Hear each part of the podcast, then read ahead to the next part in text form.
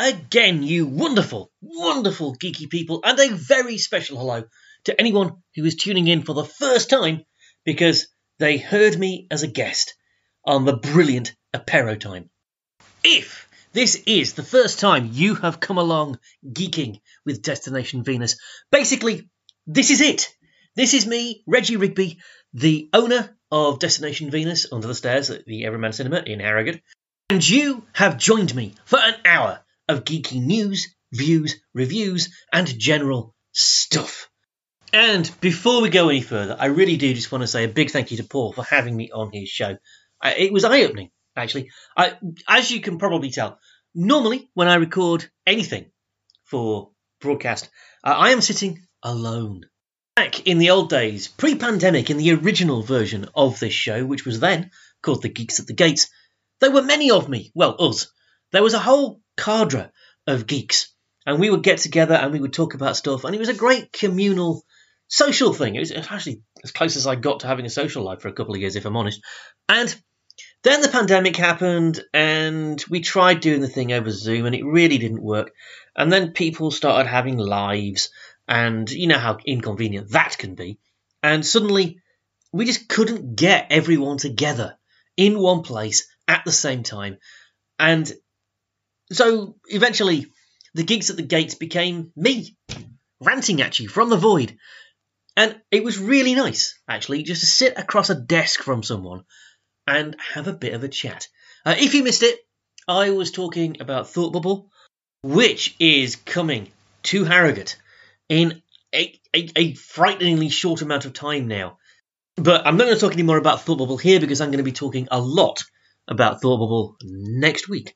So we're going to leave that for now. And instead, because there's been a lot of it, we are going to get cracked on with the news.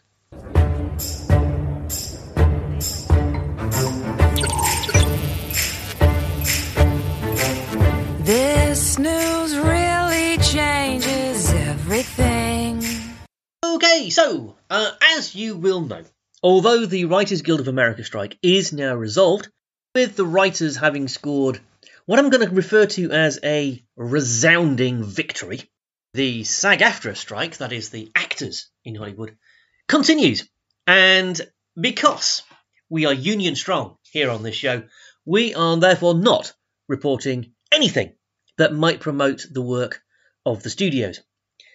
So I can't talk about American stuff, but I don't care. I really don't. Because it's the middle of October, which means it's nearly November. And if it's nearly November, then it's not long until we get some new Doctor Who. And I can talk about that as much as I like. But in fact, I'm going to be rather restrained, and I'm not going to talk about new Doctor Who at all. No. No, for the first time in a very long time, I'm able to talk about old Doctor Who! Because after many, many years of Whovians looking at the iPlayer and going, how come there's not any classic Who on this? To coincide with the 60th anniversary of the greatest science fiction show the world has ever seen, the BBC, Godlover, is putting almost everything from Classic Who up on the BBC iPlayer, which means that from November the 1st, over 800 episodes of classic Doctor Who will be available.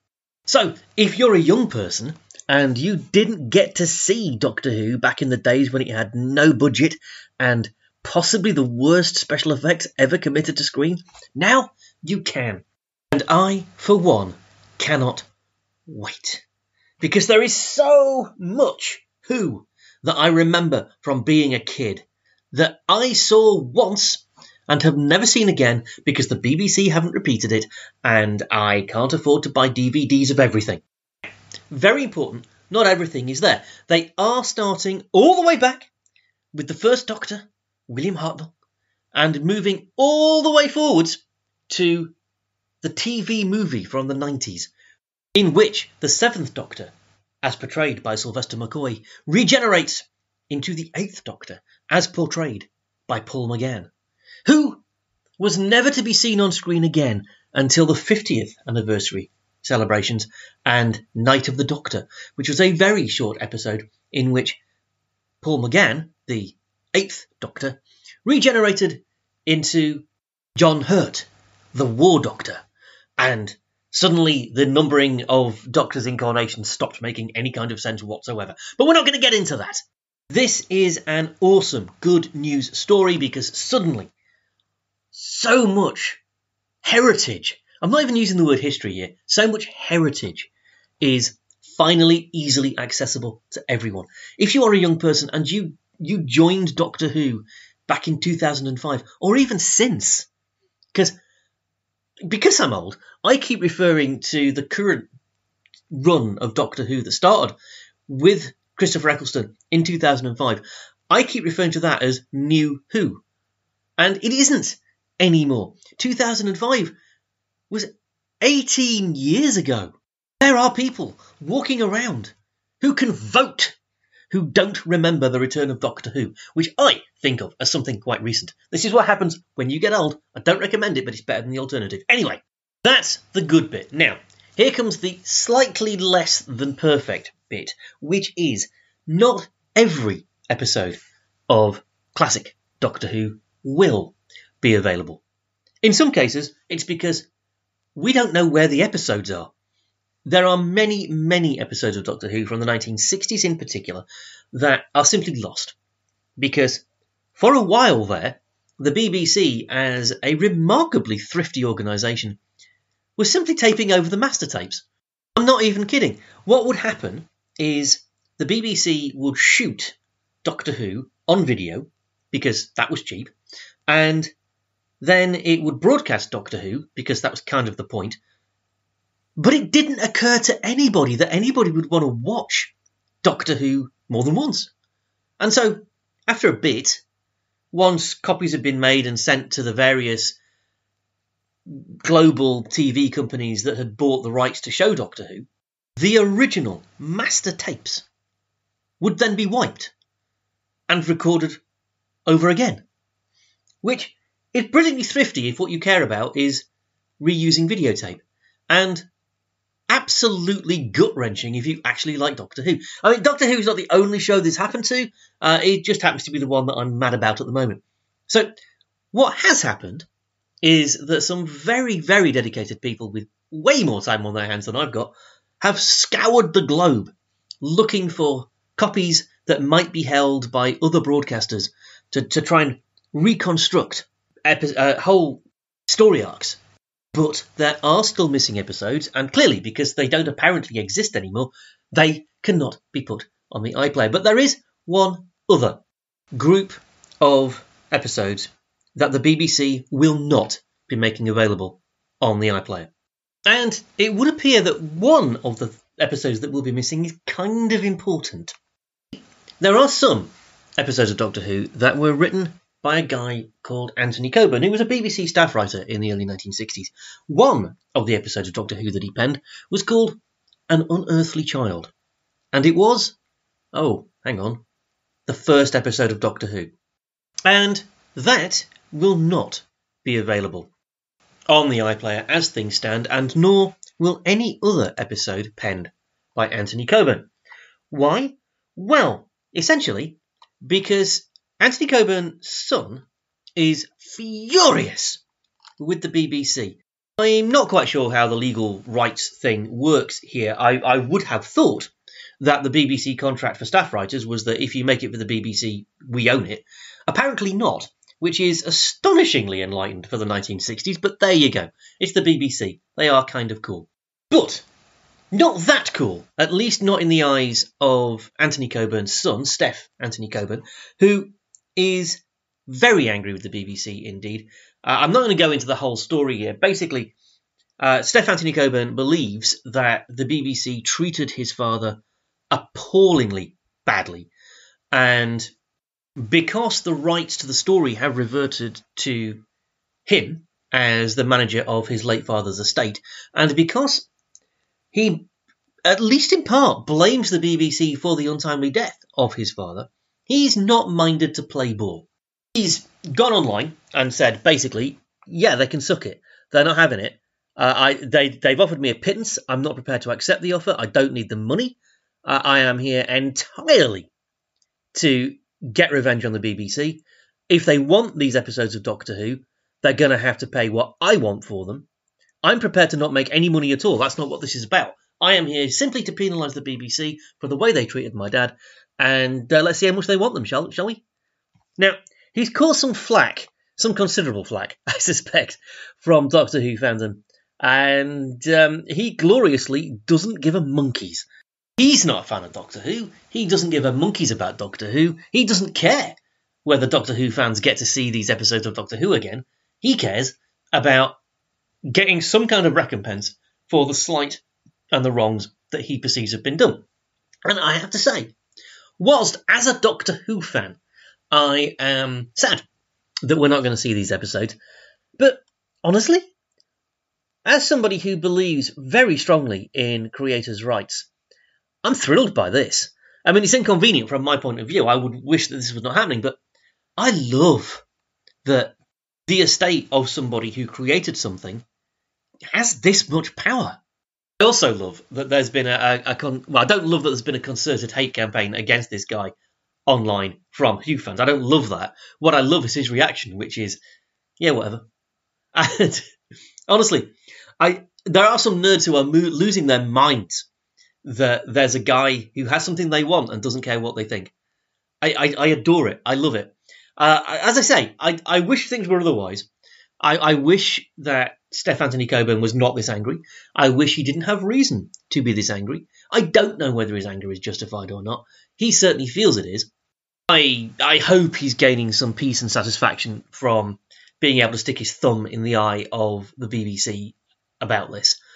Uh, so those episodes will not be available on the iPlayer. I, I, really hope, actually, genuinely hope, not just because I want to see them, but because I, I don't like this kind of conflict. I really hope that some kind of amicable arrangement can be reached here. But it is unusual to see creator rights work in favour of the little guy. And so, just from that point of view, I am appreciating this ruefully from afar. So, that is Doctor Who coming mostly to the BBC iPlayer 1st of November, and not just Who either. Torchwood and the Sarah Jane Adventures and all manner of Whovian themed spin offs are also coming back to the iPlayer in celebration of 60 years of Doctor Who. Who knows how long they were going to remain there, but they're going to be there from the 1st of November. I, for one, will be diving in and enjoying. I recommend that you do the same. Yes, the special effects are awful. Yes, by modern standards, some of the production values are impossibly low. There's an episode, I think it's in Robot, which is the first Tom Baker adventure, where Unit send a tank to deal with a giant robot, and the tank that is sent is very clearly an Action Man tank because they couldn't afford a tank, a real tank. So they just nipped to the toy store, bought an Action Man tank, and pretended it was a real tank. They actually did that in a prime-time BBC show in the 1970s.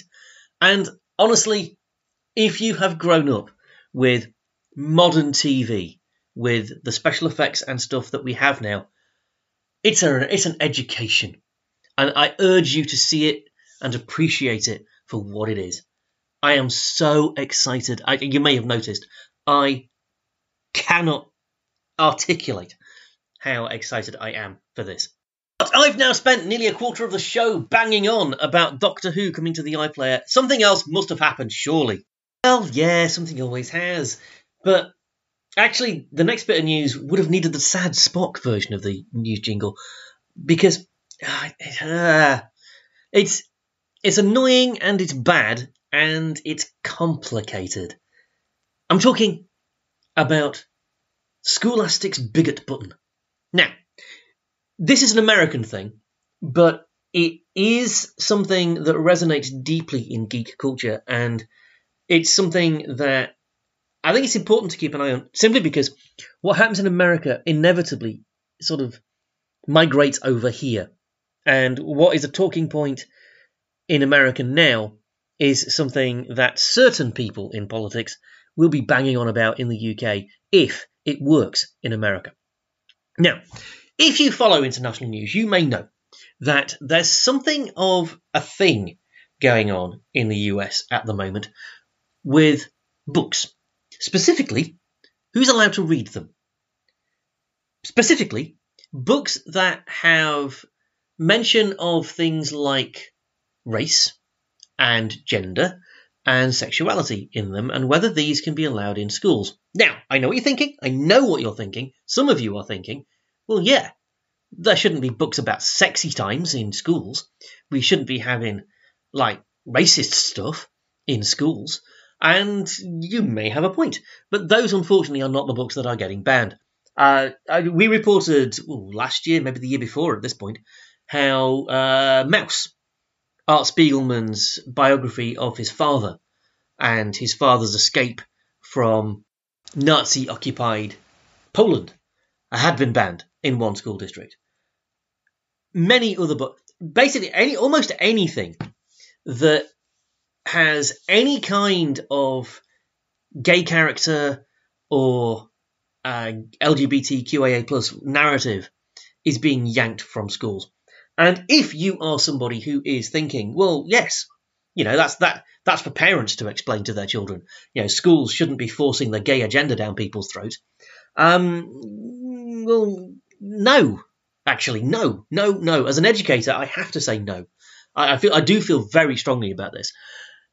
Kids need to see themselves, and some kids are gay, some kids are trans. Get over it. it it's just a fact. No one's making them this. No one is gonna read a book that has a gay character in it and think, "Oh, that looks like fun. Maybe I'll be gay." That's not how it works.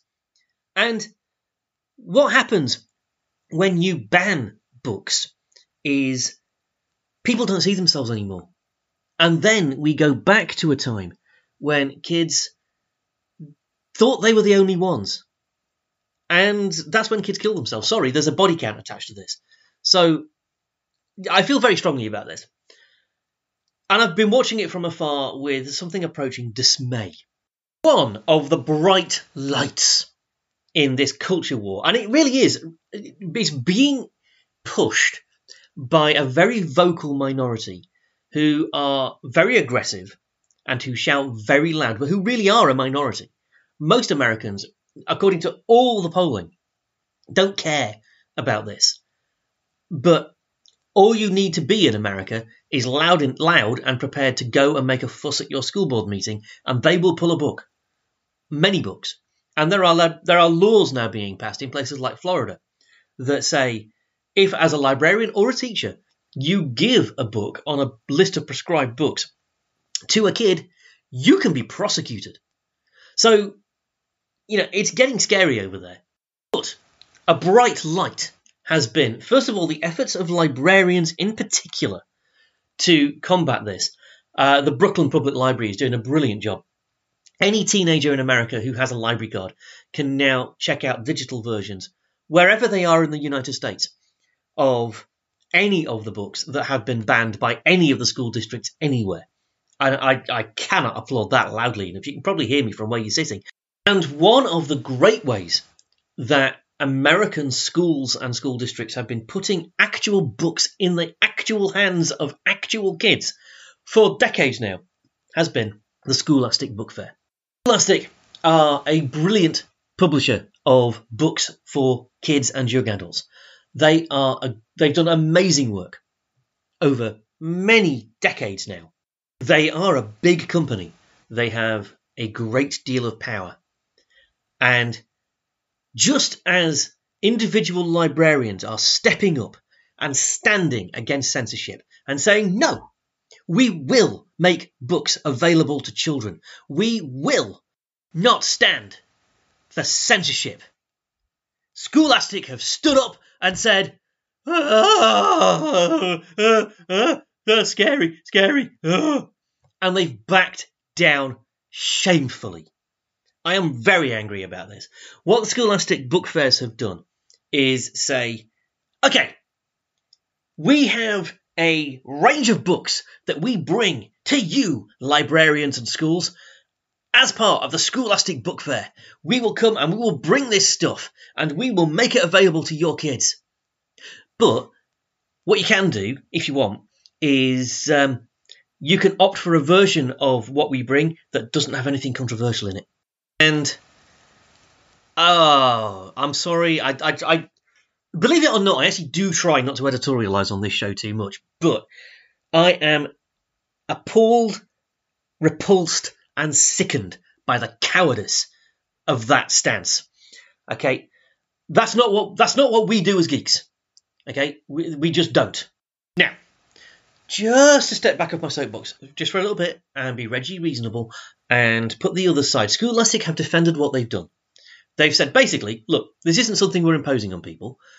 If you are a school in a place where having you know, exposing children to books with what Scholastic is referring to as controversial themes, I'm putting that in, in really heavy air quotes, then you can have our book fair come to you and we won't bring anything that might cause you trouble. And that sounds so reasonable on the face of it. But it isn't. Okay? There's a thing that you don't do when people ban books. What you don't do is capitulate. There are states in America where laws have been passed by bigots in government, and I'm using that term advisedly. Okay, I I hope if you're new to the show, I, am sorry you've end, landed on such a political one. Um, if you're not new to the show, I hope you know that I choose my words carefully. I wouldn't be using that word if I wasn't prepared to stand by it. Laws have been passed in some of in some states in America, which actually do legally make it quite difficult to have certain books available in an educational setting. What Scholastic should have done in the face of that is say, yeah, do you know what? Fine. We're not coming. We, as a company that is involved in education, will not accept censorship. And we will bring the books. Parents can tell their kids they can't have the books. That's up to parents. We're not interfering in that. But we do not and will not stand for government telling us what kids can and cannot read. That is up to teachers and parents and librarians and kids. So, if a state tries to ban any of our books, we will not bring any of our books and then let the court of public opinion sort it out. Yes, that would mean that some kids in some states would not get access to any of the books at all, and that sucks. But a stand has to be taken if this is not going to go any further, and if this is ever going to be rowed back. If politicians think they can get away with a thing, and they do get away with a thing, they will not only continue to do the thing, they will go further with that thing. And if that thing is a bad thing, then that's bad, obviously. I think I've made my position on this clear. So I am I am very unhappy with what Scholastic have done. As an educator who has used Scholastic a lot in his career, I am really, really appalled that an educational publishing company would be this craven. And this, at least, really is a black and white issue for me. There are very few black and white issues, and actually, once we lift the bans, then there are conversations, a lot of conversations to be had about which books it is appropriate to put in the hands of which kids. And I'm happy to engage in that debate. There are books that I have told some kids, yeah, maybe don't read that right now. That's not, that's not, right now, that's not for you. Because as an educator, I knew the kid, and I knew the book, and I knew the kid's family, and I knew the kid's circumstances and I was able to make a judgment about yeah that book not right now not for you because there was something in there content or something that would have caused a problem that's an educator's job that's what we do But just because I wouldn't put a particular book into the hands of a particular kid doesn't mean that no kid should have access to that book. That's what libraries are for. Yes, sometimes that means kids are going to get access to books that their parents do not want them to have access to. And I'm sorry, folks, that is not a bad thing. And yes, I am aware the can of worms that statement can open. But and I'm I'm not having that discussion now. That isn't time. I, if you want to debate me on it, come and talk to me in the shop. But I genuinely believe that Scholastic's decision here is about the worst decision they could have made in the circumstances. I know that a lot of librarians, a lot of teachers in America, and a lot of writers of books are about as unhappy as I am about it. And so we will watch and we will see. Uh, and you might be thinking, oh, look, this is American politics. Why is Reggie getting involved in American politics on a show about being a geek? Um, well, simply because one of the things that I value, one of the things I think is at the core of my geekiness, is my belief that everyone should have access to books, to information, to ideas, and that anything that stands in the way of that is bad. And yes, that actually includes ideas that I disapprove or disagree passionately with. And what's happening in America is an extreme form of what is also happening here. Those same voices that are being currently so successful in America at just getting rid of anything that makes them feel uncomfortable. Those voices are here in our schools and our education system. They're not winning at the moment, which is good. But what's happening in America, what's happened with Scholastic in the last week, shows that they could win. And I think that were they to start to win here, that would be very bleak indeed. Oh, well done, Reggie! Pick the week when you might have a load of new listeners to really get on a Donny Downer. Okay, we're gonna we're gonna leave the news there. That's that's nearly half the show taken up with two news stories. I need to talk less, but we'll leave that there and we'll go on to something a little bit more cheerful.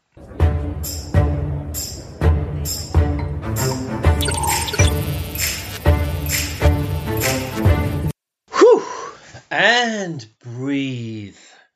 I am just going to throw in. Uh, I, I, would normally do this in the Geek Community Notice Board section, but I'm actually going to throw it in now. Uh, the Brooklyn Public Library, who uh, featured fairly favourably in that rant, I think, uh, have a podcast called Borrowed and Banned, which looks at books that have been banned throughout American history. It's very American centric. It's the Brooklyn Public Library. You would expect that. Uh, but it's a really fascinating look, actually, at what's been banned and why it's been banned over time, and what some of the writers whose work has been the subject of book bans think about it. And uh, I, I, can't recommend it highly enough. It's really, really good. Uh, as you know, I do not have time to do show notes in the way that I once did. But if you just Google um, Brooklyn Public Library borrowed and banned, or you just stick borrowed and banned into the podcatcher of your choice, you are bound to find it, and I commend it to you. It's a fascinating, fascinating show. Right, onwards. Um, I think we should probably talk about something less contentious. So, we're going to stay with a newsy sort of theme, but we're going to have a look at what's going on in.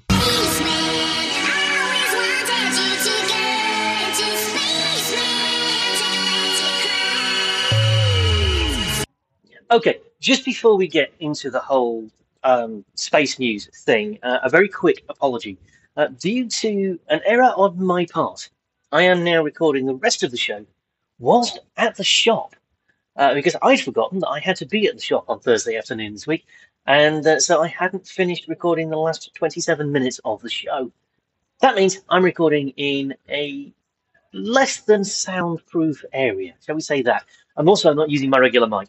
So if this all sounds different and not as good, then well then good because that means my my engineering skills actually do something. If you haven't noticed a difference, I've been wasting my time for years. Anyway, uh, that's that. I will clean everything up as neatly as I can. Uh, but if this whole thing sounds a little bit different for the rest of the show, that is why. Um, and anyway, let's get to the space news because the space news is quite exciting. Um, I think what I'm going to do is go full on Star Trek with this news. Basically, what we've got here is a rogue galaxy that's blowing up stars. I know, it's the plot of a Star Trek episode, isn't it? We've got a rogue galaxy that's blowing up stars. As is always the case, the truth of this story is perhaps a little bit less narratively exciting, but incredibly fascinating nonetheless. Basically, uh, the Hubble Space Telescope, and it's nice to hear from Hubble again after all the fuss about the JWST, which is still doing stellar, no pun intended, work. Um, it, it's nice to hear from, from Hubble, which is a venerable old beast at this point, well, well over 30 years old right now, and still doing the work. But anyway, new data from Hubble is showing us that um, high speed gas, which is being expelled from the galaxy M87, is causing stars to go nova. And no one quite knows how. So it is entirely possible that either Klingons or Romulans are involved. That's all I'm saying. Basically, a nova happens uh, when a dense star, uh, like a white dwarf, receives gas from an orbiting star. As the white dwarf's intense gravity squeezes the gas, the gas heats up and explodes. But both stars survive the violence. Over millions of years, it is possible for an individual star to go nova repeatedly, over and over and over again. Now, recent observations uh, have suggested, I don't think we've got any proof of this yet, I'm not even sure how you'd get proof of this, but recent observations have shown that it is likely that this kind of stellar eruption is responsible for the creation of quite a lot of, if not most, of the, the lithium that occurs in the universe. Uh, lithium is an incredibly valuable, valuable metal. Uh, you'll know it maybe from lithium ion batteries, um, or possibly, if you're very unfortunate, from the mood stabilizer lithium. So, what have they found and what's going on? Well, um, a bunch of of folks, um, a guy called Alec Lessing, who is an undergraduate student at Stanford, uh, uh, an astronomer called Michael Shara, who is at the American Museum of Natural History in New York, um, and some of their colleagues used the Hubble telescope to locate 135 nova outbursts in the M87 galaxy, which has this, this jet um, many thousands of light years long.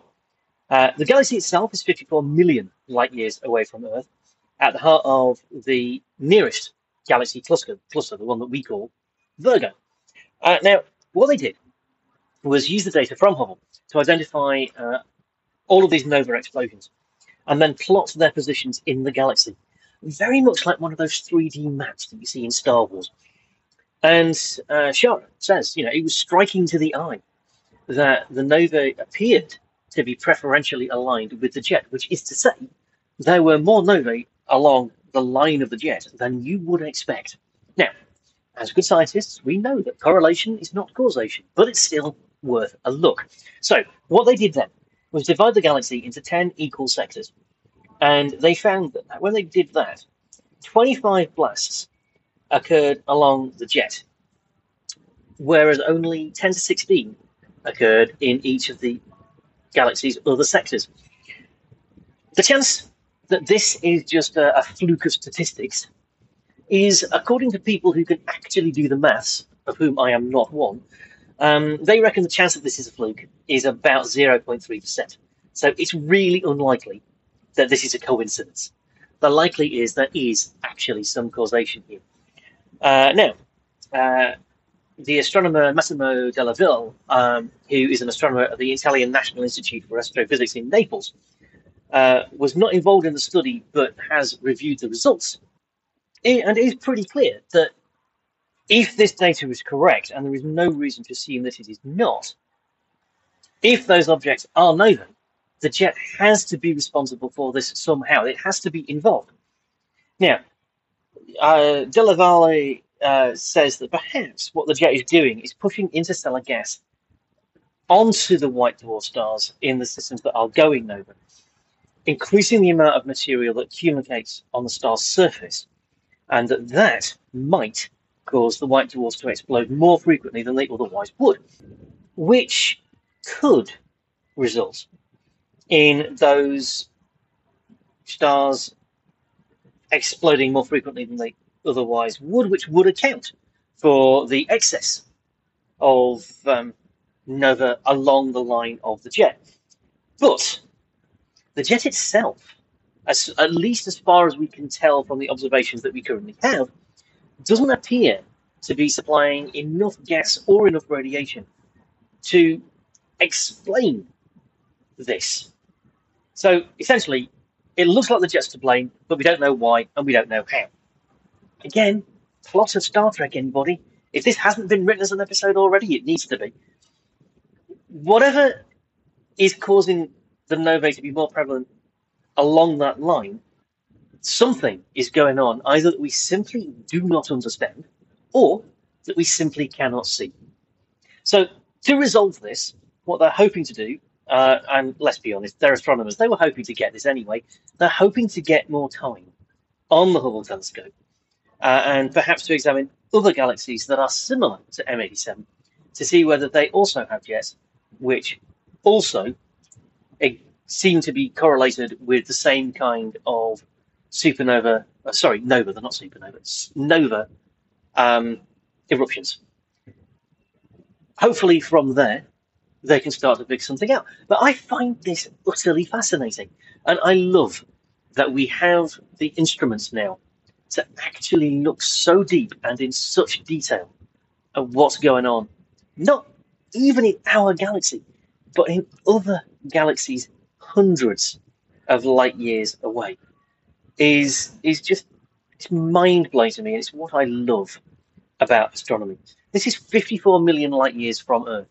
So the light that we are observing, that the, the novae that we are observing, happened 54 million years ago. Which means, okay, the dinosaurs were already gone by then, but still, it's been a minute. And while we're on the subject of things that are happening in space or have happened in space that I am mind blown by, it's time we talked about Bennu, folks. This is not particularly news now. Um, the return of the material from the asteroid Bennu uh, happened a couple of weeks ago while I was away and you were listening to repeat. No, it, but still, what we are starting to get now is that scientists are beginning to get to study this stuff. They've got about 250 grams of dust and rocks that have been returned to Earth from the astronaut, the, the asteroid. I keep calling it an astronaut. Not quite sure why. Anyway, about 250 grams, quarter of a, kilo, of a kilogram of dust and rock from the asteroid Bennu, now on Earth. This is material from beyond the orbit of the moon. This is the, the furthest out stuff that we've ever had on Earth. And there's there are huge, huge expectations for this because it's the first asteroid material that we've ever been able to study directly, because it's the first samples that we've had from beyond the orbit of the moon actually on Earth. Um, this is being hailed as a new era of exploration and a new era of sample science, which is in fact exactly what Makenzie Lystrup, the director of the Goddard Space Flight Center uh, in in the US, said during a live streaming event on October the 11th, which I did watch. Um, the mission isn't a new one. I mean, it, takes a long time to get stuff from asteroids. Uh, it was actually the OSIRIS REx spacecraft, which I'm not going to tell you what OSIRIS REx actually stands for. It is the most torturous name ever given to anything. And I return you to my oft made point that scientists should not be allowed to give things names. Um, but it was launched seven years ago uh, to rendezvous with Bennu, uh, which is a near Earth asteroid. It's not that far away as these things go, but it's old. Um, and so OSIRIS REx actually touched down on Bennu back in 2020. Uh, we did report it then, but people might have been distracted. scooped up um, a sample about the size of a coffee cup, sealed it away in a, a container, you know, a sterile container, uh, and brought it back home, which it which it, it finally did um, back at the end of September. Uh, Osiris Rex itself uh, is still up there, uh, now renamed Osiris Apex, uh, and is headed off on its next mission, uh, going into the orbit around uh, another near Earth asteroid called Apophis. So I approve of this. This is very thrifty. This is recycling a spacecraft into a new mission. The capsule containing the Bennu sample was parachuted down into a desert landing site in Utah, prompting many, many jokes about the Andromeda Strain, uh, which I know is a very old movie and an even older book. Uh, but we're all geeks here, we get the reference. Fortunately, at least as far as we know, uh, there were no deadly alien viruses attached to any of this stuff, and we're not all about to die in a massive plague, which is great because repeats are so boring, aren't they? Uh, in all seriousness, uh, they've got this stuff. They're now beginning to look at the composition of the material that they have found. And what they have found is that much of what they've got is made up of water bearing clay minerals. Um, now, the importance of this, I, I, kind of think, is perhaps self evident, but just in case it isn't, um, Dante Lauretta of the University of Arizona in Tucson, who is the lead scientist on the OSIRIS REx mission, uh, says, look, this is the reason the Earth is the habitable world it is, with oceans and lakes and rivers and rain and stuff like that. Uh, that's not a direct quote. Uh, but that's because clay minerals, like the one that we are now seeing returning from the asteroid Bennu, landed on Earth for between four and four and a half billion years ago and brought the water that makes our world habitable. Other grains of material from this sample contain other elements that are common on Earth, including carbon and iron, um, as well as plate like sulfur structures that may have been crucial for jump-starting life.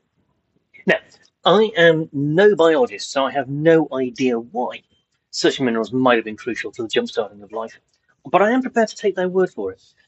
So, the study continues. What's basically going to happen at this stage is that about a quarter of the Bennu sample is going to be distributed around uh, the various OSIRIS REx scientists who are part of the mission um, for analysis. The rest will be divided up uh, around various scientists from around the globe, with a portion being set aside in a sterile environment for future study. Because there may be things that we can do in the future that we cannot do now, and having a, a pristine sample is, you know, potentially quite valuable. We still have pristine samples of moon rock for the same reason.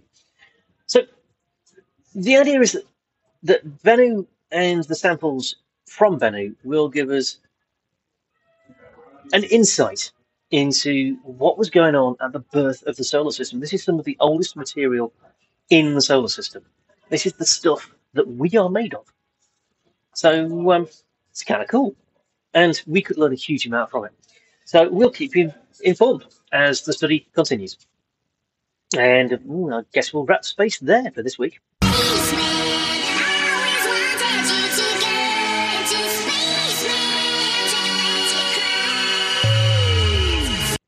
And with that, we will get stuck into some comics reviews because it's about time I did some. Uh, so, we're going to start with an issue one that's out this week, and that is the sensational She Hulk issue one. Now, you may be thinking, hang on a minute, you recommended She Hulk issue one before and not that long ago, and you'd be right.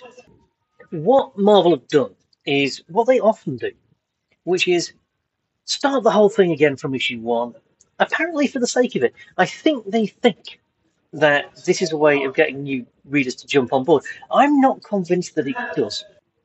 Usually, at least, what they would do is start again from issue one when they got a new creative team in. But in fact, the same creative team is continuing, as really is the, the story from the She Hulk run that's literally just finished. Uh, we still have words by Rainbow Rowell. We still have um, imagery by uh, Andres uh, Giannoli, which I think I'm pronouncing correctly. Some brilliant, brilliant colours by Dee Cunliffe and letters by uh, VC's Joe Caramagna, which, who is, you know, kind of prolific. It's a really good package. I think the thing that I'm pleased about, if they must start with issue one again, they've given her her adjective back. She's always been, you know, in the way that the, the, the original Hulk is the Incredible Hulk. Shulky has always been the sensational She-Hulk, and the last run of She-Hulk was just called She-Hulk. Now, starting again with issue one, we are dealing with the sensational She-Hulk once again, and she deserves this adjective because she is sensational. Uh, the main story is continuing her relationship with Jack of Hearts. You don't actually need to have read the previous run in order to follow this, so that's fine.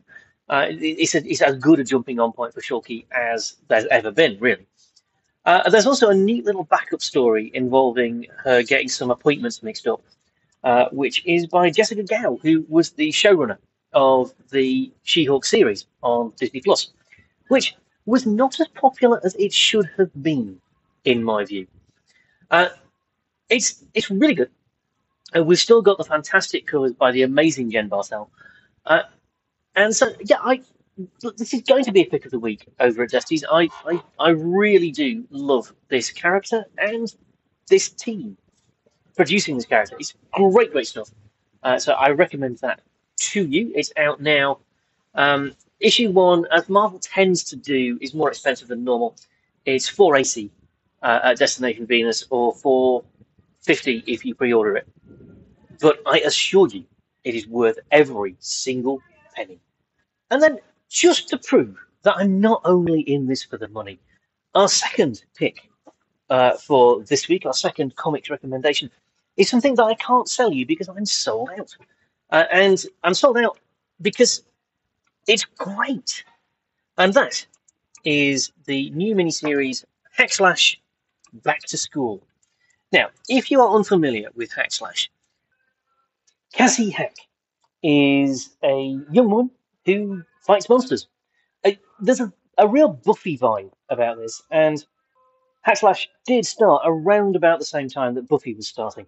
Uh, the creator, Tim Seeley, who co created this with uh, Stefano Caselli, made a point of never watching Buffy the Vampire Slayer because he knew there was a similar vibe.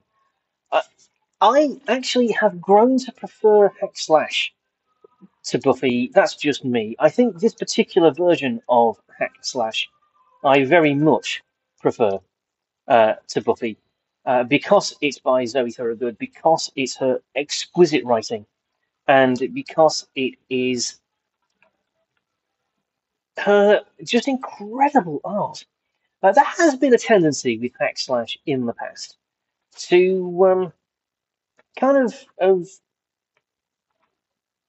have, you know, quite a lot of flesh on display, shall we put it that way? Uh, quite anatomically, uh, not necessarily entirely accurate portrayals of Cassie Hack. That's not how. That's not how Zoe Thorogood draws anybody. Zoe Thorogood draws. It's not that she doesn't do sexy well. Uh, she she can still create that that frisson, I guess. Uh, but she draws things in a way that don't feel exploitative and don't feel overly done. Uh, I, I, just you'll need to come and have a look at the artwork. I think I, it's it's not that she pulls her punches, and in fact, it's very very gory. On social media, she actually has made some jokes about how she did her normal line art and then just sprayed it with blood. Um, it is very gory, and I would also point out um, the language is not safe for work. Uh, Cassie Hack has a bit of a potty mouth. This is not for children, I would not have said. Um, it is, however, cracking. It really is an exceptional read. Uh, I'm not going to get into the story uh, because it, that's. I, I, don't want to spoil it. I want you to read it, and I do not want to spoil this for you. And to that end, although we are sold out of issue one at the moment, we are trying to get more copies in. It is not sold out at distributor level, so we are hoping to have more copies of issue one. So, you know, if you're passing, do feel free to drop in and check and see if we have one. I, I am keeping my personal copy in the store uh, so that people can at least have a look at it and see what I'm talking about. Uh, but that copy, I regret to tell you, is not for sale. Which, in many ways, is actually my ultimate recommendation. If if it's so good that I won't sell you my last copy because I want it, that's that's the highest praise I've got. I think. So anyway, that's uh, that's Hack slash Back to School, written and drawn by the brilliant, brilliant Zoe Thorogood. Uh, that is actually 375 on Destination Venus, or 350 if you ordered it in advance, and it's worth every flipping penny. I can tell you. Okay, so we will leave that there. Uh, those are our two recommendations for this week. Uh, we will be back next week with some more recommendations, but for now, it is time to move on and I really, I used to have a jingle for this. I should probably do a better one. So, what else have we got for you? Well, I, I'm, I'm really glad you asked. Because we have something to plug. I don't know whether it counts as geeky, and frankly, I don't care. It's something that I want to support, and I think you'll enjoy. Uh, you may well remember the film Shakespeare in Love. Uh, it stars uh, a bloke whose name I can't remember, uh, and Gwyneth Paltrow as um, somebody. And it tells the story of how Shakespeare wrote Romeo and Juliet, a play which began life, at least as far as this movie is concerned, as Romeo and Ethel, the pirate's daughter. It's a very funny film, a very funny screenplay by Tom Stoppard, and it is actually surprisingly accurate it has the the English teacher's seal of approval. Uh, one of the plot points in the play is that towards the end of the film, um, Romeo and Juliet is being performed with Shakespeare in the role of Romeo and Gwyneth Paltrow's character in the role of Juliet. And the story of the film is that these two people want to be together but can't and they're trying to have a conversation, but they can't because they never end up on the same side of the stage as each other. It's very cleverly done, and the way that Romeo and Juliet is portrayed as being performed in Shakespeare's time is pretty accurate. So it's it's a good good movie, and why it's also an old movie. Why am I telling you this? Well, I'm telling you this because it was turned into a stage play by the playwright Lee Hall. A, a stage play that was originally produced in the West End, no less, uh, by Disney Theatrical Productions and Sonia Friedman Productions. Uh, that's not happening here. But a production of Shakespeare in Love, the play, is being put on at Harrogate Theatre on the 19th to the 21st of October this year. So if you're listening to this the day it goes out, the first night is tonight. Uh, but you can still see it uh, this weekend uh, at Harrogate Theatre. Uh, the show starts at 7:30 p.m. Although there is a, a, Saturday afternoon matinee at 2:30 p.m. if you prefer to go to see a play during the day. Uh, you can get your tickets from uh, the box office, which you can contact on 01423 502 116. Now, this is not an advert for the Harrogate Theatre, but I think one of the things that we need to push a little bit more uh, as a, a, show about geekiness is theatre. I, I, reviewed a couple of weeks ago the um, Yippee one man show that was on at Harrogate Theatre as part of the Harrogate Comedy Festival. And I, it got me to thinking that I used to go to the theatre quite a lot. And going to the theatre is quite a geeky thing to do. It's all about sitting and absorbing a story, but not not quite in the same way as you do when you go to a cinema. It's it's different than that. It, it's a it's a very it's a different experience, and I I think it's one that that too few people get to have regularly. And when you have a great local theatre like the Harrogate Theatre, I I think we should probably support it more than we do. Uh, this particular production of Shakespeare in Love is being performed by the Harrogate Dramatic Society, which is a non-professional organisation.